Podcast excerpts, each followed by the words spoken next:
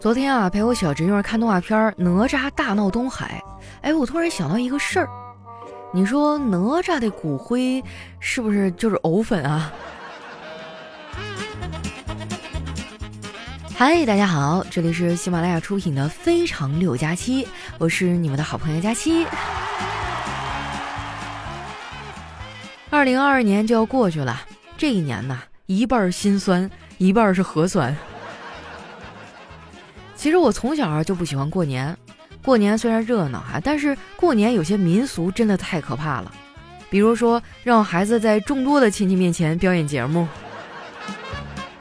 我要是不表演吧，他们就开始拿我打趣儿啊，有问我更喜欢爸爸还是妈妈的，也问我考试考多少分的。最过分的就是拿我的外貌开玩笑的那些人。不过话说回来哈，不得不承认，我小时候呢确实不太好看。而且我的皮肤特别黑，我记得有一次啊，家里着火了，消防员叔叔来救火的时候，我拼了命的往外跑啊，跑的时候呢，突然听到有个人说：“这孩子也太神奇了吧，都烧焦了还能跑得这么快。”也就是当初的媒体不够发达，要不然啊，我可能就要被拉到《走进科学》栏目组了。因为童年这些不堪回首的遭遇啊，我现在就很怕跟人打交道。这么跟你们说吧，为了不和人打招呼啊，我宁可多绕五百米那么远。不过如果换成熟人或者朋友啊，我就是另外一种状态了。最近世界杯开始了，小黑和丸子都是球迷，非要拉着我一起熬夜看球啊。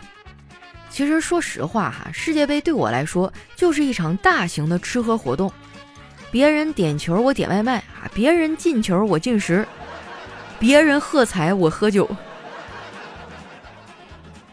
世界杯第一场比赛啊，是东道主卡塔尔对厄瓜多尔。我以为东道主嘛，那一定会赢啊，我还买了彩票。结果好嘛，厄瓜多尔二比零赢了卡塔尔。我的两块钱呀，就这么打了水漂。不过有一点还是挺好的，就是上一届世界杯啊，吐槽沙特的段子，同样适用于这一届的卡塔尔。因为那句老话怎么说来着？富贵不能淫啊。我当时看到看台上啊，卡塔尔富豪们难过的表情，居然会有一丝丝的暗爽。那一刻呀，仿佛真正实现了平等。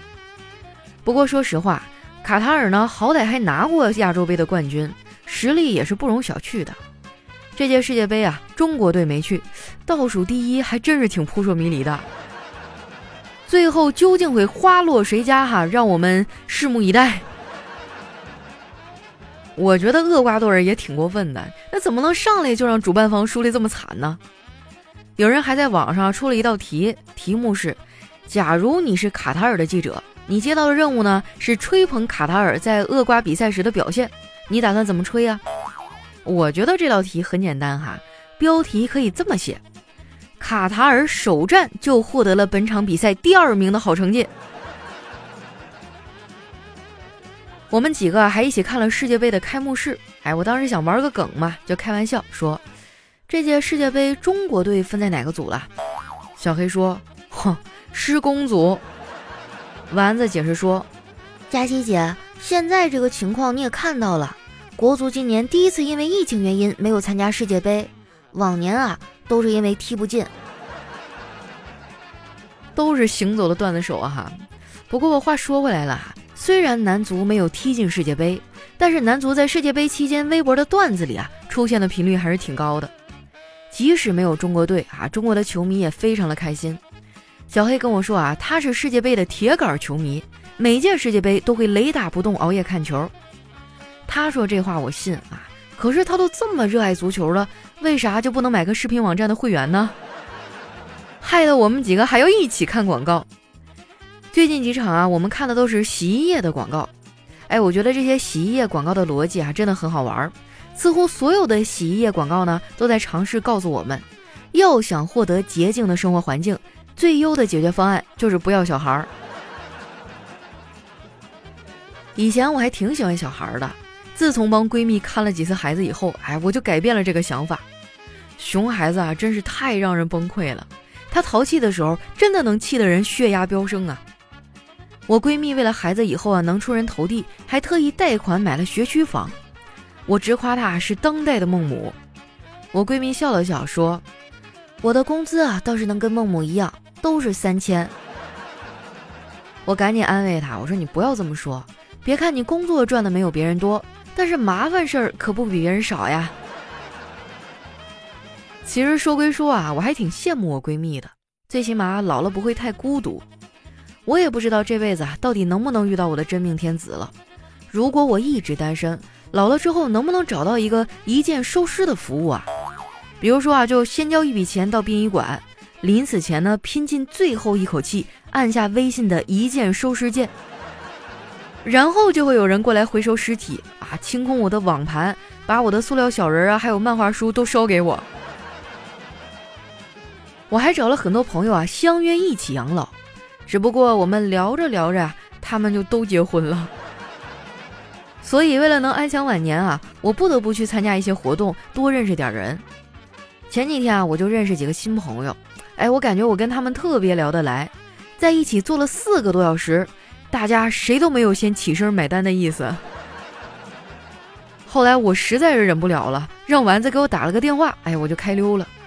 不过我没有逃单哈，最后我的那份钱呢，我都 A 给了付款的那个人。丸子那天也没啥事儿啊，我们俩就去附近的公园溜达了一圈。丸子挺开心，开始大展歌喉，在那唱歌。他唱的正起劲儿的时候，一个老大爷走到我们旁边看了一会儿。丸子有点不好意思，哎，就不唱了。这时候啊，大爷走过去拍了拍他的肩膀，说：“姑娘啊，没事儿，你继续，哭痛快了就好了，没啥过不去的坎儿啊。”这把丸子尴尬的，赶紧拉着我就走了。最近啊，这边开始降温了，我们俩找了个火锅店儿哈，打算吃个火锅。等菜的时候啊，我就问丸子：“今天你出来找我，怎么跟叨叨说的呀？”丸子说：“我逗他说，之前一个追我的男生要请我吃饭，我当时就震惊了。那他还让你出来？”丸子说：“叨叨当时听完啊，就问了我一个问题。他说：人家当初追你的时候，你多少斤啊？我说九十斤左右吧。然后叨叨就让我出来了，还催我说别让对方等，越早看见我，对方就越能快断了那些个念想。”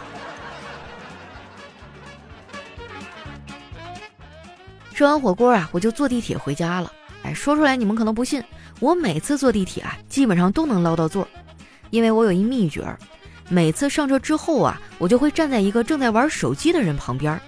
当他把手机放回裤兜里的时候，哎，我就知道我要有座位了。这次啊，我站在了一个学生的面前，他好像正在和他妈妈通电话，就听见他说：“妈，你不用担心，学校里都挺好的。”上了这么长时间的网课，我终于知道学校长什么样了。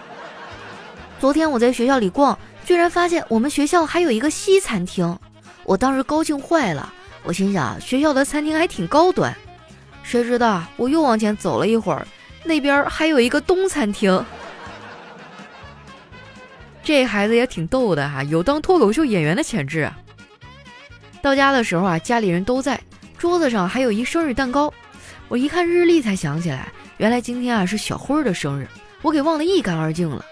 礼物当然也没买，没办法呀，我只能包了个二百块钱的红包塞给他。没想到这孩子啊死活都不肯要，还说：“姑姑，你赚钱不容易，心意我领了，钱我就不要了。”当时我们全家都夸这孩子长大懂事了，知道心疼大人了。没想到过了一会儿啊，客厅就剩我一个人的时候。小辉突然凑过来，小声地说：“姑姑，把钱给我吧，你不能当着我妈的面给我钱，给了就被他拿走了。这钱我还有用呢。哎呀，别磨蹭了，你抓紧时间，一会儿他就出来了。”最后没办法呀，我只能把红包给了他。结果这熊孩子拿到红包啊，就跑出去买了一堆的零食，还叫了楼上的小萝莉啊一块写作业。那小女孩啊，长得特别可爱。她写了一会儿啊，就问小辉儿：“你们四年级的作业多不多啊？”小辉儿啊叹了口气说：“多。”然后啊，就听见俩人在那感叹：“哎，还是年轻好呀！想当年在幼儿园啥也不用写。”现在的孩子真不容易啊！我小时候根本就没人管我，我整个小学啊都没有写过作业，天天出去疯玩。当然了哈，这么做也是要付出代价的，就是考试呢回回掉车尾，有一次啊甚至直接考了个倒数第一。我拿着成绩单回家的时候，内心特别忐忑，我觉得自己可能活不过今晚了。到家的时候呢，我爸妈还没下班，哎，我看到摆在桌子上的化妆品，当时就灵机一动，随手拿起一管我妈的口红啊，就给自己抹了一个红嘴唇，嘴里呢还念着电视里的台词：“死我也得死得美美的。”然后呢，就对着我爸的白衬衫一顿亲呐。晚上我妈下班回家。他们俩打得不可开交，根本就没有人管我考了几分儿。前几天我还跟我爸说起了这个事儿，我爸呀摸着脸上一道浅浅的伤疤说：“从那以后啊，我就再也没有穿过白衬衫了。”我看老头挺落寞的，我就立刻去淘宝给他买了一件白衬衫。我爸知道呢，赶紧让我退了，还说我乱花钱。他觉得，我应该把钱攒起来，或者拿去理财。我觉得我爸呀，就是鸡蛋领的太多了，被那帮干理财的销售给洗脑了。这两年啊，我是彻底对理财失去了信心。现在我对投资的态度啊，就是任何所谓赚钱的小道消息，还有什么秘密资讯，如果已经传到我的耳朵里，那就证明这已经进入割韭菜的阶段了。我现在唯一在坚持的理财就是薅羊毛，因为这个啊，真的是稳赚不赔，投资回报率特别的高。操作方法呢也很简单啊，就是你在网购的时候先别急着下单，哎，你关注一下返利公众号“丸子幺五零”，就是丸子的汉字啊加上阿拉伯数字一百五，你把你要买这东西的链接复制下来哈，然后发送到公众号，然后根据这个程序下单呢，就能拿到一笔返利了。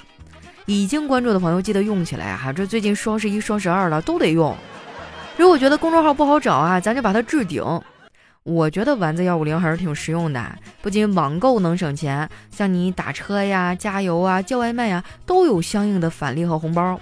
没关注的朋友，抓紧时间去关注一下啊！有钱不赚，那不是傻吗？对不对？好了，那话不多说哈，今天我们的节目也接近尾声了啊！喜欢我的宝贝儿呢，记得关注我的新浪微博和公众微信啊，搜索主播佳期，是佳期如梦的佳期。如果你觉得天天听节目不过瘾啊，你也可以上微博啊或者微信上找我唠嗑嘛，对吧？上面还有我美美的照片，等待你们的来信哦。那今天节目就先到这儿啦，我们下期节目再见。